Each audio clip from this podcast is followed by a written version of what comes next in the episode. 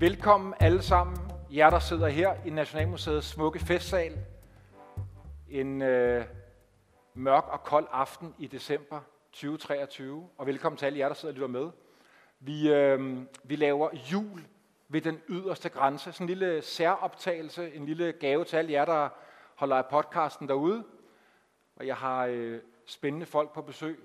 Der er ikke snevær udenfor, men det var der tidligere i dag. Der er varmt gløk til publikum.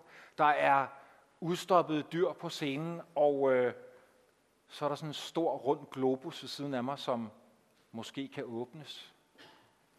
Og så er der gamle ski og ekspeditionskasser, og en udstoppet sæl og en fasan, og to store Chesterfield-sofaer, hvor jeg har sat mig i den ene, eller på ryglænet af den ene, sådan så folk kan se mig i salen.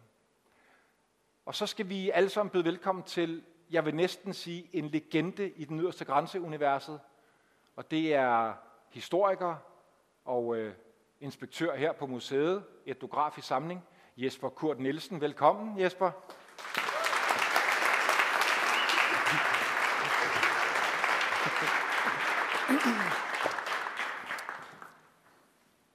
Jesper, jeg ved, du elsker gin. Det gør jeg. Må jeg byde dig på et glas? Ja, det kan du tro. Og ved du hvad? Sidste gang, der fik vi jo rom, fordi der var det 8. gang, vi havde lavet en podcast, og det her er så den 9. Så det kræver da en gin. Altså Jesper er jo sådan en, hvor jeg bare kan stille ham et spørgsmål, så kan jeg gå ud og sætte kaffen over. Han har så mange gode historier. Jesper, jeg skænker op. Tusind tak. Der er ikke noget tonic eller nogen isterninger. Skål. Og ved I hvad, venner? Det er en, øh, det er en gin, der er lavet til at hylde den yderste grænse. En ekspeditionsgin, så den skåler vi lige. Og så har jeg jo budt øh, Jesper på scenen for at fortælle lidt om, hvad de her traditioner, ritualer egentlig betød for de opdagelsesrejsende, da de var afsted. Hvad kan du sige om det, Jesper? Det er jo øh, et julemøde, det her, på en eller anden måde. En julepodcast. Og øh, julen betød utrolig meget for ekspeditionsfolk og søfolk og folk, der var ude i kolonierne. Det var nemlig sådan, når man tog på ekspedition, så var det nærmest som at føre krig. Øh, man var i krig med elementerne og de vilde dyr, krokodiller, myg. Øh, nogle gange var man som mænd også i krig med de lokale. Men grundlæggende så var den verden, man rejste ud i, den var fjendtlig. Og man satte jo også livet på spil. Og derfor betød ritualer altså rigtig meget. Og det, der betød allermest, det var julen. For det var der, man sad øh, underdrejet i isen, eller man sad ude i junglen, eller op på bjerget, og var bange for at miste livet, og det var der, man begyndte at tænke på de kære derhjemme. Så ritualerne betød rigtig meget. Og Jesper, nu, du har jo også skrevet flere bøger om danske opdagelsesrejsende. Er det noget, som de her personer og deres historie, du har dykket ned i, er det noget, de, de selv skriver om? Altså, der er ingen tvivl om, at øh, når ens verden, den verden, man befinder sig i, er både fjendtlig, men også uforståelig, så, be, så betyder den slags ting utrolig meget. Og folk, der var ude i, i verden, om det var hollandsk øh, Indonesien, eller det var belgisk Kongo, eller øh, hvor som helst i verden, de, de kunne simpelthen blive fuldstændig øh, nedbrudte af at blive mindet om, hvad man egentlig havde forladt. Og det er svært at forstå for sådan nogen også, som os i dag, der jo bare kan gå ud af døren og købe en billet, og om otte timer kan vi sidde i Bangkok. Sådan var det ikke tidligere. Men, men der er beretninger om folk, der lige pludselig falder over en, en, en år gammel øh, øh, marmelade, øh, krukke fra øh, skældskør marmelade, og så bryder man sammen i grød, fordi det var den marmelade, man spiste, da man var barn. Og nu har jeg jo lovet at tage en overraskelse med øh, senere på aftenen, men jeg har taget en anden ting med, som egentlig også er noget, der er ganske unikt. Fordi det her er på mange måder en, en beretning fra det fjerne, som aldrig nogensinde har været læst af andre end den nærmeste familie. Det er nemlig en upubliceret beretning, og det er noget, vi holder rigtig meget af herinde. Det er jo noget af, af den type materiale, som vi baserer vores forskning på. Det her det er Major Stensbæk. Han var officer, øh, dansk officer, men udstationeret i Øh, Belgisk Kongo fra 1908 til 1929. Og jeg vil læse ganske kort op om hans juleberetning øh, omkring 1910. Efter måltidet kom overraskelsen, mens Bolstad og jeg havde haft travlt om formiddagen med lejerarbejde, så havde Sørensen et lille træ, der med lidt indbildningskraft kunne ligne en græn. Og han havde lavet og pyntet det smukkeste lille juletræ, og vi havde hver især i smug indpakket en lille beskeden gave til de andre. Vi dansede ikke om juletræet, men vi sang alligevel glade jul, og stemningen forhøjes ved, at hele landskabet var hvidt. Ganske vist ikke af sne, men af tåge. Og efter en kop kaffe med likør til, en stor sjældenhed i bjergene, spiste vi senere bagnets, en slags æbleskiver med varm rødvin, og gik derefter til ro. Det er i virkeligheden en meget, meget almindelig beretning. Og hvis ikke han skrev, at de sad i bjergene, og der var hvid tåge, så kunne han have siddet, øh, så kunne han have siddet i Roskilde, eller i Helsingør, hvor jeg selv bor, men han kunne have siddet i Danmark og fortalt den her beretning. Og det er et forsøg på at normalisere den her helt ekstreme situation, øh, de er i i, i Belgisk Kongo. Så det var en pause for strabasserne? Det var det, og det var også et forsøg på mentalt at øh, beskytte sig selv mod, øh, mod de indbildte redsler, der meget ofte var tale om. Man havde også svært ved at oversætte det miljø og de mennesker og de kulturer, man mødte. Og derfor fremstillede de så også nogle gange mere fjendtlige, end, end, end de i virkeligheden var. Og jeg vil give jer et enkelt eksempel, som vi i dag kan synes er virkelig forunderligt. Men der var utrolig mange danskere, som var udstationeret i øh, Hollandsk Ostindien, det vi i dag kalder Indonesien. Og de brugte enorme midler på at importere dansk mad, for eksempel smør på dåse.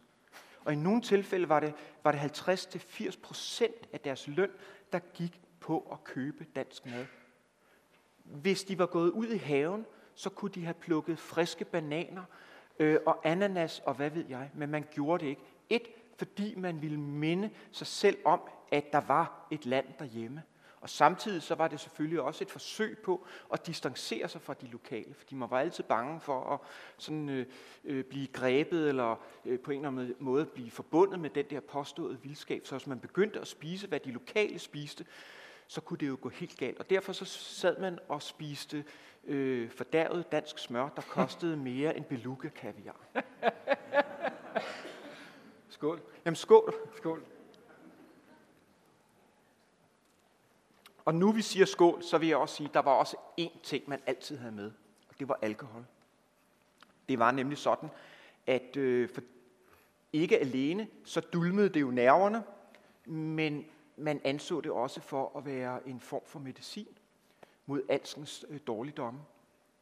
Og øh, jeg kan fortælle, at danskerne på Guldkysten, som vi jo forlod øh, 1850, øh, der var det ofte sådan, at man om formiddagen fik hovedpine, om aftenen lå man i sengen, og om morgenen var man død. Og der har vi altså beretninger fra danskere, som var nede på Guldkysten, at øh, de undrer sig altså meget over, øh, at de altid er så syge og har det dårligt. Man troede nemlig på det tidspunkt, at sygdommen kom fra miasmer, uddunstninger fra jorden, og det var det, man skulle beskytte sig imod. Så hvad gør man i et af de varmeste og tropiske klimaer i hele verden? Man tager selvfølgelig varmt uldtøj på. Og da man også var bange for, at vandet var giftigt, så drak man selvfølgelig portvin i store mængder. Hvilket også betød, at de undrede så meget over, at deres urin altid var portvinsfarvet. Nej, Og det var ikke på grund af portvinen, men det var fordi, man var dehydreret. Men Jesper, man kunne jo godt forestille sig, at nogen simpelthen blev så sentimentale over øh, minderne fra Danmark, at man simpelthen også ønskede at afbryde ekspeditionen, nu når julen nærmede sig. Altså At det var på det tidspunkt ja. ubærligt ikke at være hjemme. Ja, det var det. Altså øh, på Olsens øh, Niger-ekspedition øh, fra øh, 1927 til 28, hvor man bruger et år på at sejle ned øh, af, af Nigerfloden, der holder man jo fødselsdage og jul og så videre, og øh, det er som om, at de sådan, i psykologisk forstand er, har to yderpunkter. Enten så, øh, så, øh, så griner de så halvt fordærvet, fordi de sidder og fortæller vidtigheder, for det er også sådan en, en måde at, at normalisere situationen på. Og den anden situation er, at de jo nærmest sidder og hulker, hulker og græder, fordi så tænker de på konen og kæresten og børnene og det liv, man har forladt. Og det var farligt, og det er, uanset hvordan vi ellers ser på ekspeditioner i dag, så må man alligevel tage hatten af for de mænd og kvinder, som tog ud, for det var med livet som indsats. De satte noget på spil, og jeg vil også sige, for at tage dem i forsvar, at mange af dem, der kom hjem, og det synes jeg, vi har påvist i den yderste grænse, de kom ud øh, og troede på stereotyper om de mennesker, de skulle ud og besøge, men de kom hjem, fordi de var blevet forandret af de mennesker, de havde mødt. Og ud fra den forandring og den viden, der er vi nået frem til, hvor vi er i dag. Så vi har også noget at takke dem for. Det synes jeg var en meget smuk øh, afslutning på, øh, på det første lille bid. Jesper, tag ginen med dig. Og så vil jeg bare lige sige, så vidt jeg kunne forstå, så er du selv på vej ud at rejse i morgen. Så Ja, ja, ja. nogen rejser også, når det er højtid. Ja, men det gør jeg. Jeg tager øh, øst for Suez. Derude, hvor en mand kan føle tørst, og hvor de ti bud ikke gælder. Tak, Jesper.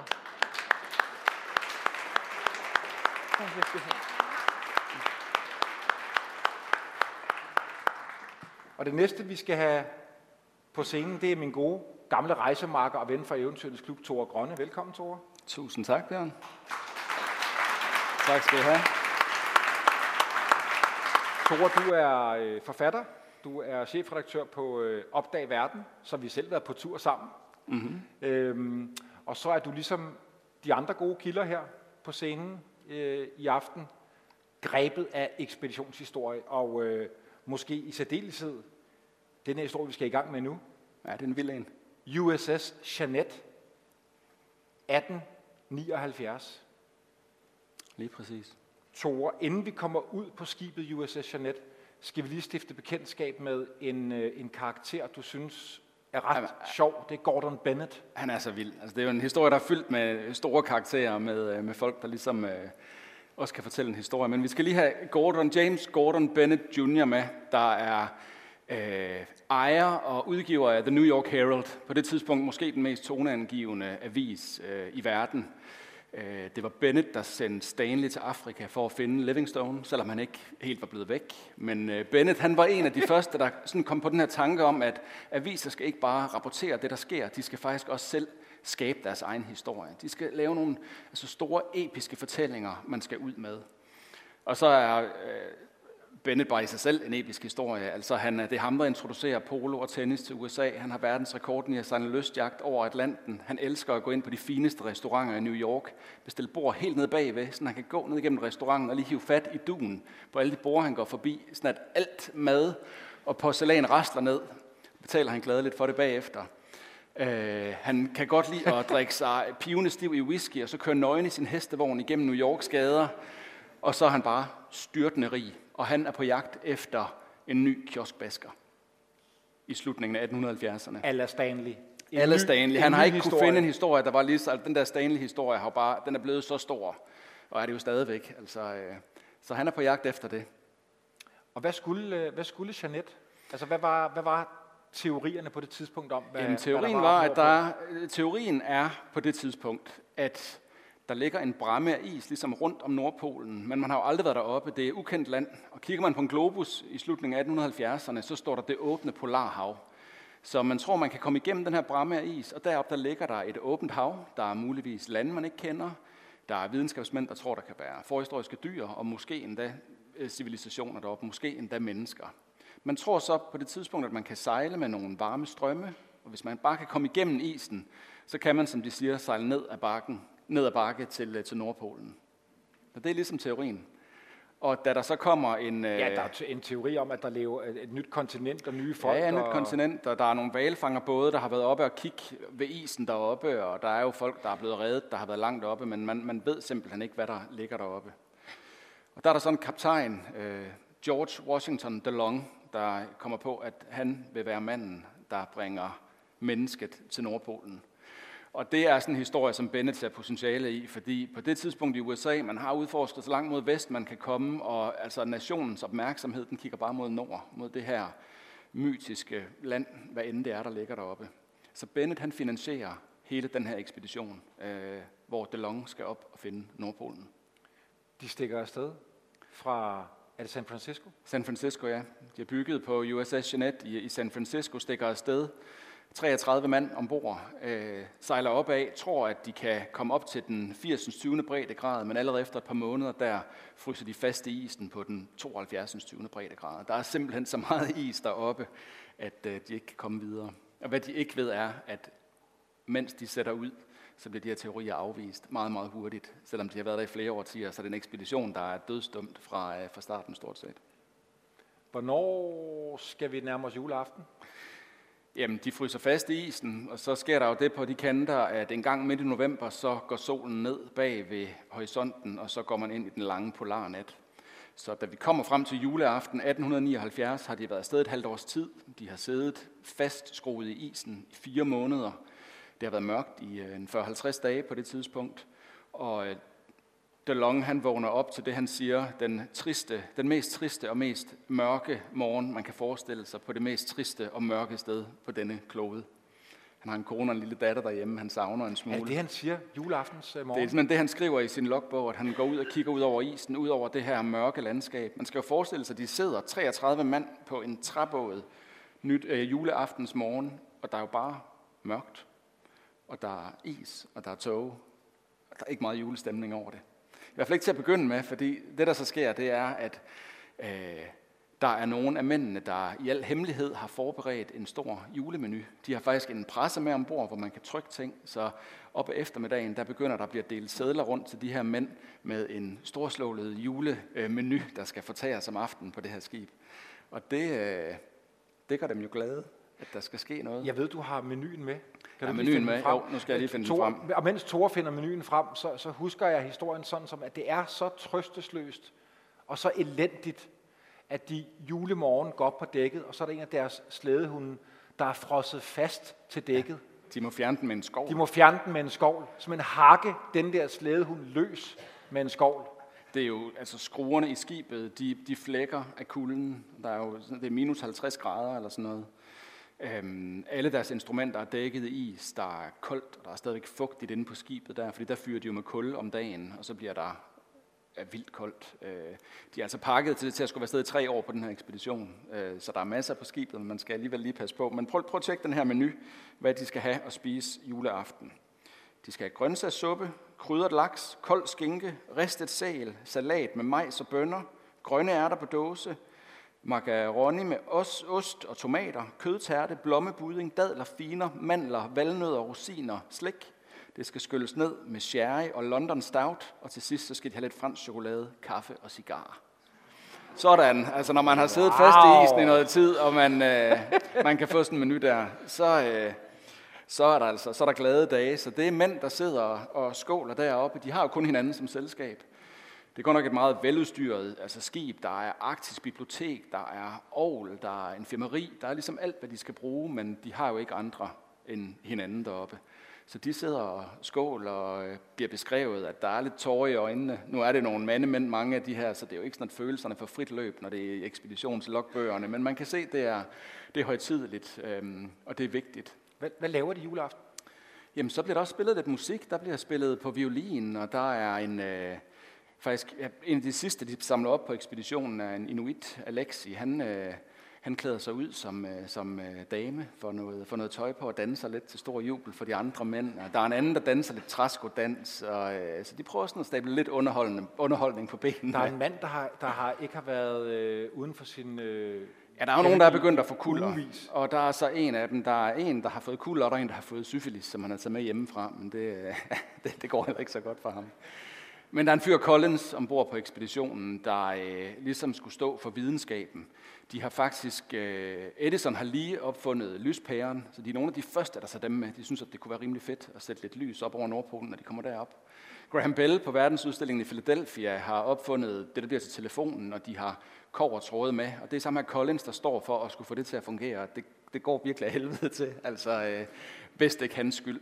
Han skal også tage billeder til ekspeditionen, men han har glemt uh, den der fremkalde væske derhjemme i San Francisco. Og når man ser de her pakkelister, Ej, hvor vi kiggede på, så er de jo kilometer lange. Så han ligger og gemmer sig ned, han gider ikke komme op til jul. Så er der så nytårsaften en uge senere, og der bliver han, øh, der bliver han lukket, der bliver han lukket frem, fordi der sætter de det helt store show op. Altså nu har de ligesom øvet sig juleaften. Så, øh, så nytårsaften kommer han op, og øh, det skal så også siges, at mændene er virkelig trætte af ham. De synes, han er utrolig irriterende, fordi han fortæller altså sådan sindssygt dårlige jokes hele tiden. Men han er kommet op, øh, fordi han er blevet lovet, at han må fortælle en joke om hver eneste mand ombord. Øh, så det får han så lov til at fortælle. Han har haft ja, tid nok til at øve sig. Har tid til at øve sig, ja. Øhm, og der bliver så også ja, lavet et, et større show den aften med dans og druk må, må jeg lige trykke, øh, ikke pause på optagelsen, men mhm. pause mm. i din historie, fordi det, der er så absurd med den her historie, det er, at de er frosset fast, og så går der et helt år. Og de er stadigvæk frosset fast. Og så er de stadig frosset fast. De kommer simpelthen aldrig ud af isen. Altså, det bliver... Da jeg spurgte Tore, kan vi snakke om juleaften på USS Jeanette, så sagde han, bare for en af dem. Fordi et år senere er de stadig frosset fast. Ikke det samme sted. Nej, de har, de har øh, flyttet cirka 2.000 km, altså i en kæmpe cirkel, men skibet er simpelthen aldrig kommet ud af isen. Det sidder bare fuldstændig, altså som i cement, sidder fast. De har fået et år til at gå med, og de er ude og, og lave nogle sportsøvelser ude på isen om morgenen, og de går på jagt, de kan skyde nogle sæler, nogle isbjørne. De laver forskellige målinger, de laver ismålinger, måler isens tykkelse, vejrobservationer osv., men der går simpelthen et år, hvor de øh, så stadigvæk sidder der. Um, og hvad sker der så året efter? Det er 1880. Jamen, året efter, så har de øvet sig året før. Det er jo det, der gode ved, at de har ligesom holdt jul der en gang. Øh, så der kan de skrue lidt op. De får faktisk juleaften. Det er, øh, det er den samme menu. det er de samme sange, det er de samme, der danser. Alt er det samme juleaften, og det er der ikke sådan helt tilfredshed med ombord på, på det gode. Der, på det gode der, der er endnu en mand, der klæder sig ud. Ja, det, og det er så faktisk nytårsaften. Der er der det er så øh, endnu en mand, der, øh, der klæder sig ud. Fordi det her har de fundet ud af, at de, må, de skal lige skrue op for ambitionerne. Så de inviterer til fest i det, de kalder operahuset ombord på den her. Altså det er jo en hvad er den, øh, 43 meter lang og 7 meter bred øh, træbåd, der sidder fast i en klump is, altså op i øh, den der lange polarnat. Øh, men han gør det så noget bedre, synes det over ham, der klæder sig ud. Han har simpelthen taget lange strømper på og en par ryg på, og han har stoppet en masse ned i, ned i blusen, så det ligner, at han har en ordentlig barm. Og det, det går de rimelig meget amok over, de der mænd. Øh, de men har altså, ikke, de har ikke set kvinder i 500, 500 dage. dage. har de ikke set. Har de ikke set en kvinde. Der har de bare siddet deroppe og, øh, ja, og ventet på, at der skulle ske noget. Og på det her tidspunkt, har vi lige nævnt før, øh, Danenhauer, der har syfilis udbrud, han har så siddet i sin kahyt i et år Øh, når, da solen var oppe, var der sorte klæder foran, fordi at hans ene øje, det bliver de ved med at operere på, men øh, de kan ikke rigtig redde det. Han er så lysfølsom, så de begynder at blive lidt presset, de her mænd. Thor, det bliver jo kun værre.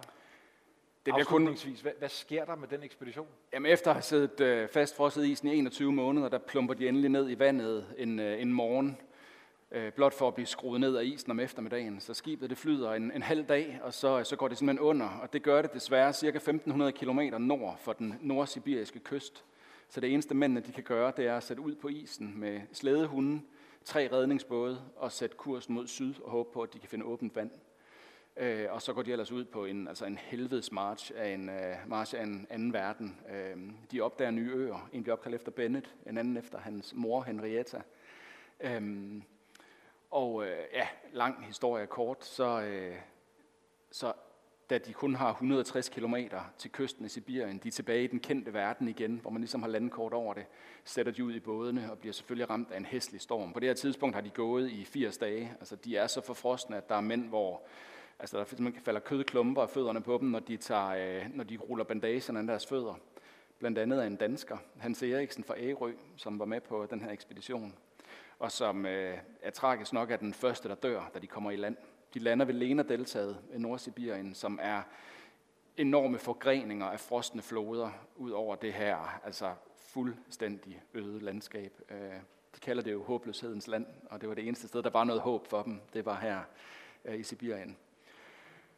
Bådene bliver væk fra hinanden. Den ene kender, man ser dem aldrig igen. DeLong kommer i land med, med 12 andre mænd, og de begynder så at gå mod syd. Og begynder så og det er hvad? Det er efter næsten hvad? 900 dage? Ja, ja. Da, da de, da, at de har fast de, da, de sætter, da de får land under fødderne på en ø, der er det efter 807 dage øh, på isen. Um, så det er, altså, det er virkelig en lang lidelseshistorie, det her. Og øh, ja, DeLong og alle mændene fra hans båd, de fryser ihjel, øh, dør af sult. Der er en båd med skibets ingeniør, Melville, som er en, øh, altså, han bliver beskrevet som en held på mange, mange måder. Han, der er ikke det, han ikke kan ordne, og der, han er stærk, og han er vældig, og han er organiseret. Øh, det passer faktisk ikke. Der er to fra DeLong fra hans båd, der overlever, og de møder så DeLong, og de ender med at være øh, 12 mand ud af de 33, øh, der kommer hjem efter ja, næsten tre år, øh, hvor de det meste af tiden sad fast i isen. Det bare skal sige. Hvor slutter vi af med den her ekspedition? Hvad, hvad, hvad har man lært af den? Jamen, der var faktisk en del alle teorierne, de, de drog ud for ligesom at belyse. De blev afvist ret hurtigt, men øh, de lavede nogle forskellige vejrobservationer, og så er det faktisk meget interessant, at der var næsten ingen, der opmålte istykkelser på det tidspunkt. Så man bruger faktisk stadigvæk USS Jeanettes målinger af isen i 1870'erne, når man kigger på, hvordan klimaet isen er skiftet i løbet af ja, århundrederne nu. Øh, så der er faktisk noget af det, de lavede derude, der stadig bliver brugt den dag i dag. Det synes jeg, det er ret fint. Tusind tak, Thor. Hvor var det spændende. Tak. Tak.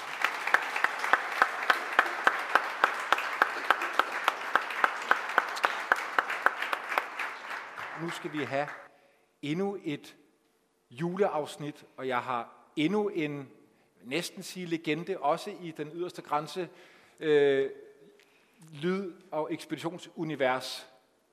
Min gode ven, Hanne Strauer. Velkommen, Hanne. Tak skal du have.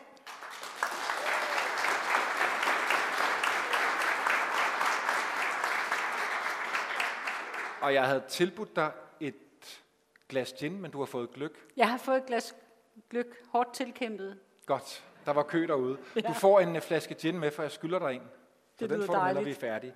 Hanne, du er biolog, forfatter til, øh, til flere bøger, blandt andet om Darwin, som du skal fortælle om lige om lidt, og så er du medlem af de kvindelige eventyrere. Hanne, vi skal ud og sejle med HMS Beagle His Majesty's Ship Beagle. Ja, 1831. Hvem har vi ombord? ja vi, har, vi har jo Darwin med, selvfølgelig. Vi kender jo alle sammen historien. På et, et, et eller andet niveau, så ved I jo godt, at Darwin som ung mand kom ud og sejlede med det her skib. Øh, og det gjorde han jo faktisk, fordi at han øh, var færdiguddannet fra Cambridge University. Øh, og han vidste ikke rigtig, hvilken vej hans liv skulle gå, hvilken retning han skulle tage.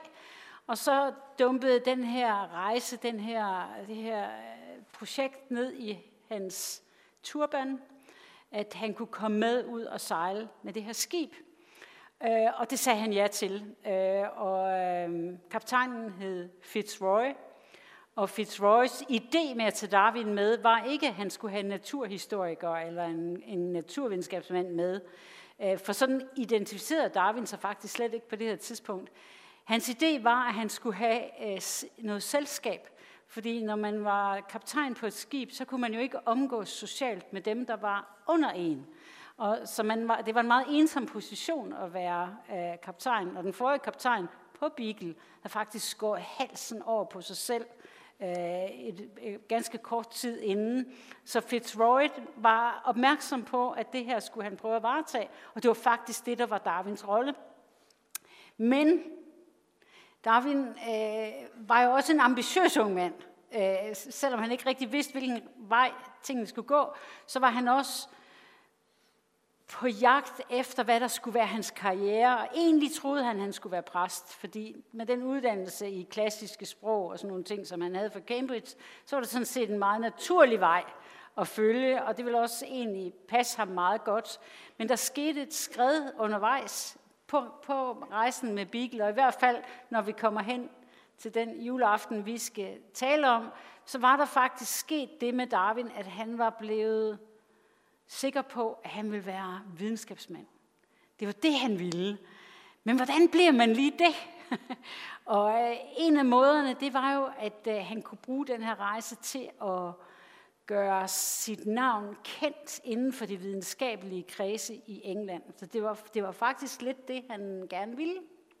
Han ville, øh, han ville gerne øh, gøre en opdagelse, som ligesom var en billet ind i det videnskabelige system. Og det videnskabelige system dengang, det, det var meget anderledes end det, vi kender i dag. Det var faktisk sådan, at hvis man var ansat på et museum eller et universitet, så blev der set lidt ned på de folk, der var der og havde den slags positioner. Helt modsat af, hvordan det er i dag, hvor det jo ligesom er meget prestigefuldt at være ansat på universitetet så var det dengang noget, som de øvrige videnskabsmænd så ned på, fordi de opfattede sig selv som uafhængige videnskabsmænd. Men det fordrede selvfølgelig, at de havde en velpolstret tegnebog, så de kunne tillade sig at være uafhængige videnskabsmænd. Men det var faktisk de toneangivende videnskabsmænd på det her tidspunkt, var uafhængige, var ikke ansat noget sted. Og det var helt sikkert også den rolle, Darwin øh, så for sig selv, at han skulle have. Og han var så heldig, at hans far var meget velhavende. Så det, det, var, det var egentlig ikke problemet. Problemet var, hvordan han fik sparket døren ind. Og havde han en idé om det, da han tog afsted? Øh, nej, ikke da han tog afsted. Der tror jeg sådan set, han var 22 år. Altså han var ligesom en, en hvilken som helst anden 22-årig, som øh, I kender fra jeres familie eller bekendtskabskreds. Relativt øh, ung og umoden og ikke særlig orienteret i nogen som helst retning. Men undervejs skete der nogle ting, som gjorde, at han blev, ligesom, han blev mere fokuseret. Og en af de ting, det var, at han fandt nogle fossiler, som var meget, meget spændende, og som han sørgede for at få skibstømmeren til at banke nogle kasser sammen, så han kunne få dem sendt hjem til England, så de kunne ligesom arbejde for ham, mens han var afsted. Og den anden ting, det var jo det der med, hvis man kunne opdage en ny art. Vi er jo altså der i 1830'erne, og eftersom mange lande var forholdsvis uopdaget af vestlige videnskabsmænd, så var det faktisk stadigvæk en absolut reel mulighed at øh, finde en ny art. Og vi tænker ikke nødvendigvis på biller og, og sådan småkravl, fordi det kan, der kan man altid finde, det kan man også i dag. Øh, men på sådan ligesom en stor, en stor, en stor art. Noget, der virkelig kunne ses. Og på et tidspunkt, så får han et, øh, et nys om, at, at, at øh, de der gauchos, som er på Pampassen i Argentina og i Chile, de snakker om... Det er sådan at, øh, cowboy-typer, ikke? Ja, og dem, og dem var han rigtig meget sammen med. Det, Beagle sejlede ikke rundt hele tiden. Beagle lagde ind til kysten, og så lå den måske tre måneder et sted, eller satte Darwin og nogle andre af i fire måneder, og sagde, vi ses, vi kommer tilbage og henter jer, nu må I klare jer selv. Og de der lange, lange pauser på land brugte Darwin til at samle alt muligt ind. Øh, og han, øh, han var jo, øh, hvis man tænker på Darwin som, de fleste af os har et billede af Darwin som den der ældre mand med et stort hvidt skæg. Øh, og her skal I ligesom, I skal, I skal have et helt andet billede frem på nethinden. I skal tænke på en ung, super atletisk fyr, som ovenikøbet var meget høj. Han var øh, 180 eller et par 182 cm høj, hvilket var virkelig højt øh, for det her tidspunkt. Han var slank, han var meget atletisk, han var en super god rytter, han var en super god skytte.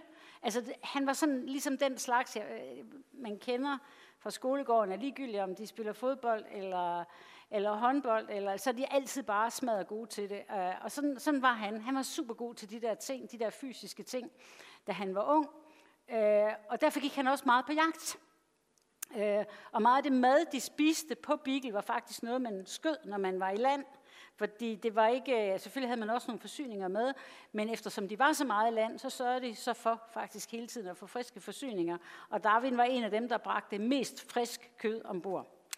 Øh, og de her gauchoer, som han så øh, lærte at kende og, og red rundt med og skød efter alle mulige dyr. Nogen, som han sørgede for at blive puttet i spritglas og sendt hjem til England, og andre, som de spiste. De fortalte ham, at den her nandu, som findes i Sydamerika, som jo altså er sådan en strusselignende fugl, som er måske halvanden meter høj, ret stor øh, fugl, som ikke kan flyve, den fandtes ligesom i to varianter. Der var både den almindelige, som man, de kendte, og som de skød hele tiden, de så, men så når, jo længere sydpå man kom i Sydamerika, så blev det ligesom afløst af en anden type af nandu. Den var, kort, den var ikke lige så stor, den havde fjer, øh, mørke fjer på benene, den så lidt anderledes ud. Og så tænkte Darwin, der er den. Der er den nye art. Det er den, jeg skal have fat på. Hvis jeg kan få fat på den, så har jeg måske en ny art. Men samtidig så var han pinligt opmærksom på, at der allerede fra 1826 og til 1833 havde været en fransk videnskabsmand rundt i det samme område. Og det vil altså sige, at eftersom Darwin først kom til Sydamerika i 32, så havde han haft et kæmpe forspring, hvor han har samlet alt muligt ind. Han hed D'Orbigny, og Darwin skrev hjem til sin familie. Han var meget, meget bekymret for, om ham her, Daubigny, han skulle være kommet ham i forkøbet. Han har, han har jo taget det hele allerede. Hvad skal jeg stille op? Der bliver ikke noget tilbage til mig. Stort set ordret, hvad han skrev. Han, selv Darwin, var født for sent. det er vi jo alle sammen på, det på en eller anden skala. Det snakker vi ofte om i podcasten, ikke? En eller anden bjergbestiger, der siger, at det var 100 år for sent. ja. ja. Man er altid for sent til et eller andet.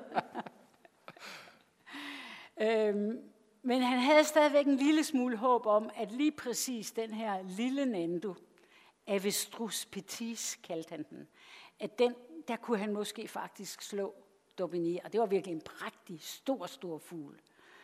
Øh, så den prøvede han, om han kunne skyde, og det lykkedes aldrig. Ser han den?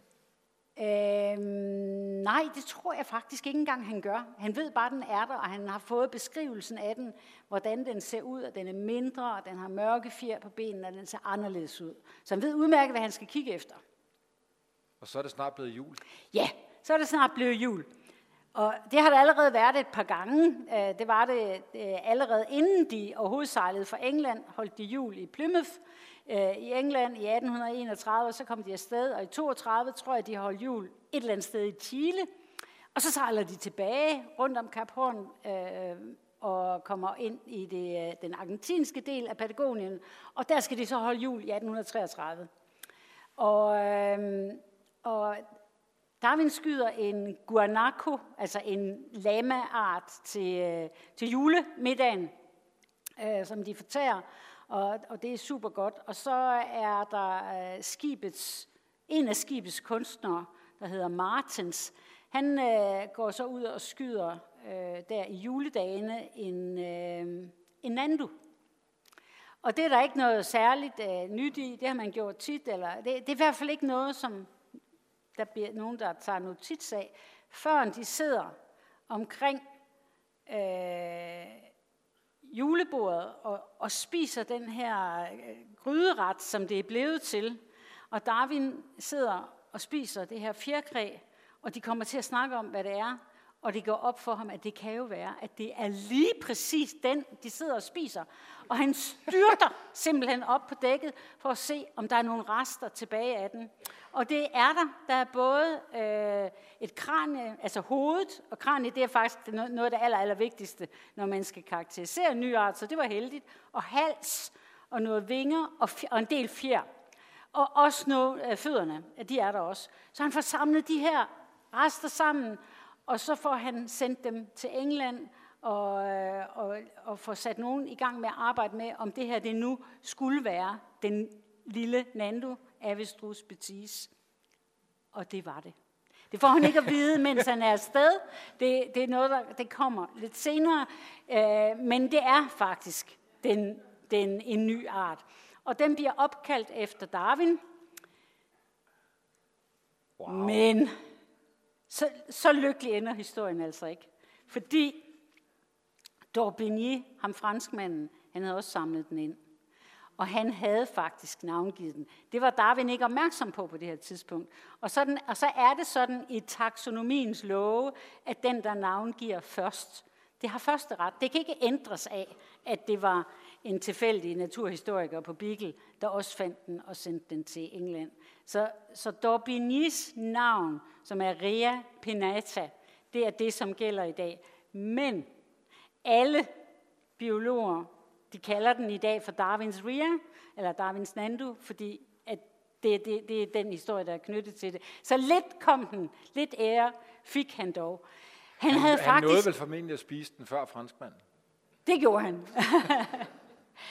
men, men, men i virkeligheden ender historien jo slet ikke der, fordi lige præcis den her Nando kom til at spille en kæmpe stor rolle i hele hans erkendelse af evolutionsteorien. For en meget, meget vigtig del af evolutionsteorien for Darwin i at forstå, hvordan de her ting hang sammen, det var, at han forstod, at i geografiske områder, der kunne du godt have varianter, endda arter, som stødte op til hinanden, og det var de geografiske forskelle, der gjorde, at de her to varianter, de opstod, gled mere og mere fra hinanden, og efterhånden blev til arter.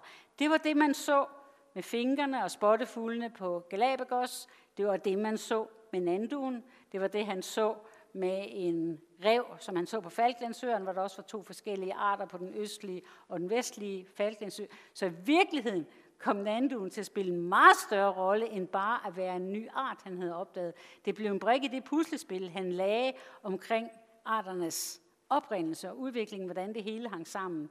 Så det fik en kæmpe stor betydning for ham, at han fandt den der i suppegryden i juledagene.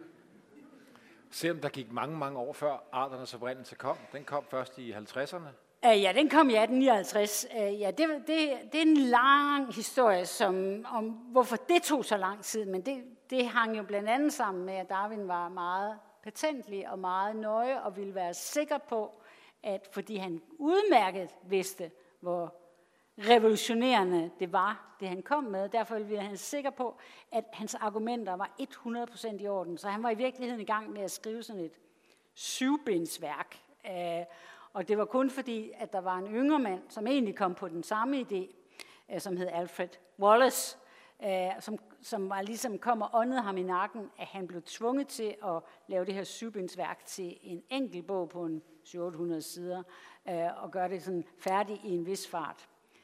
Øhm, ellers har han sikkert skrevet på det endnu.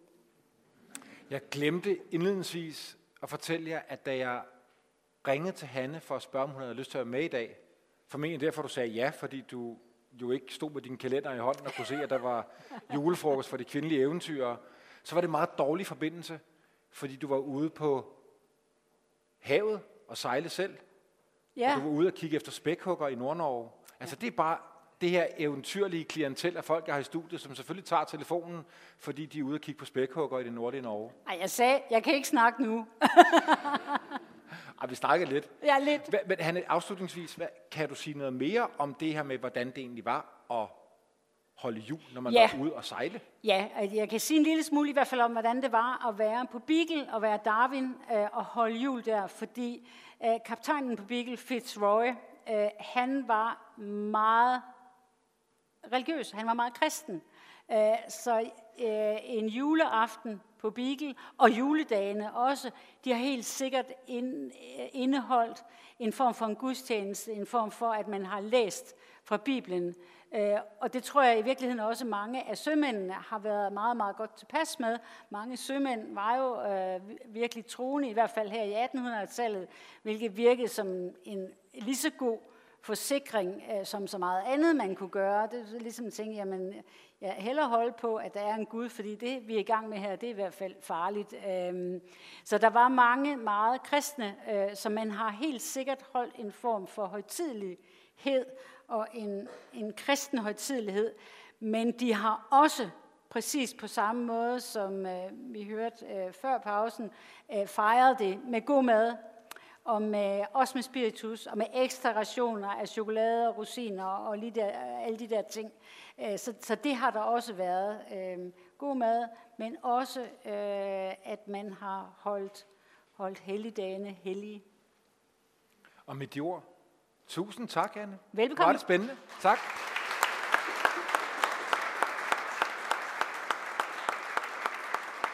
Eventyr lever, og tusind tak, fordi at, øh, i dukkede op i dag. Hvor var det skønt. God jul.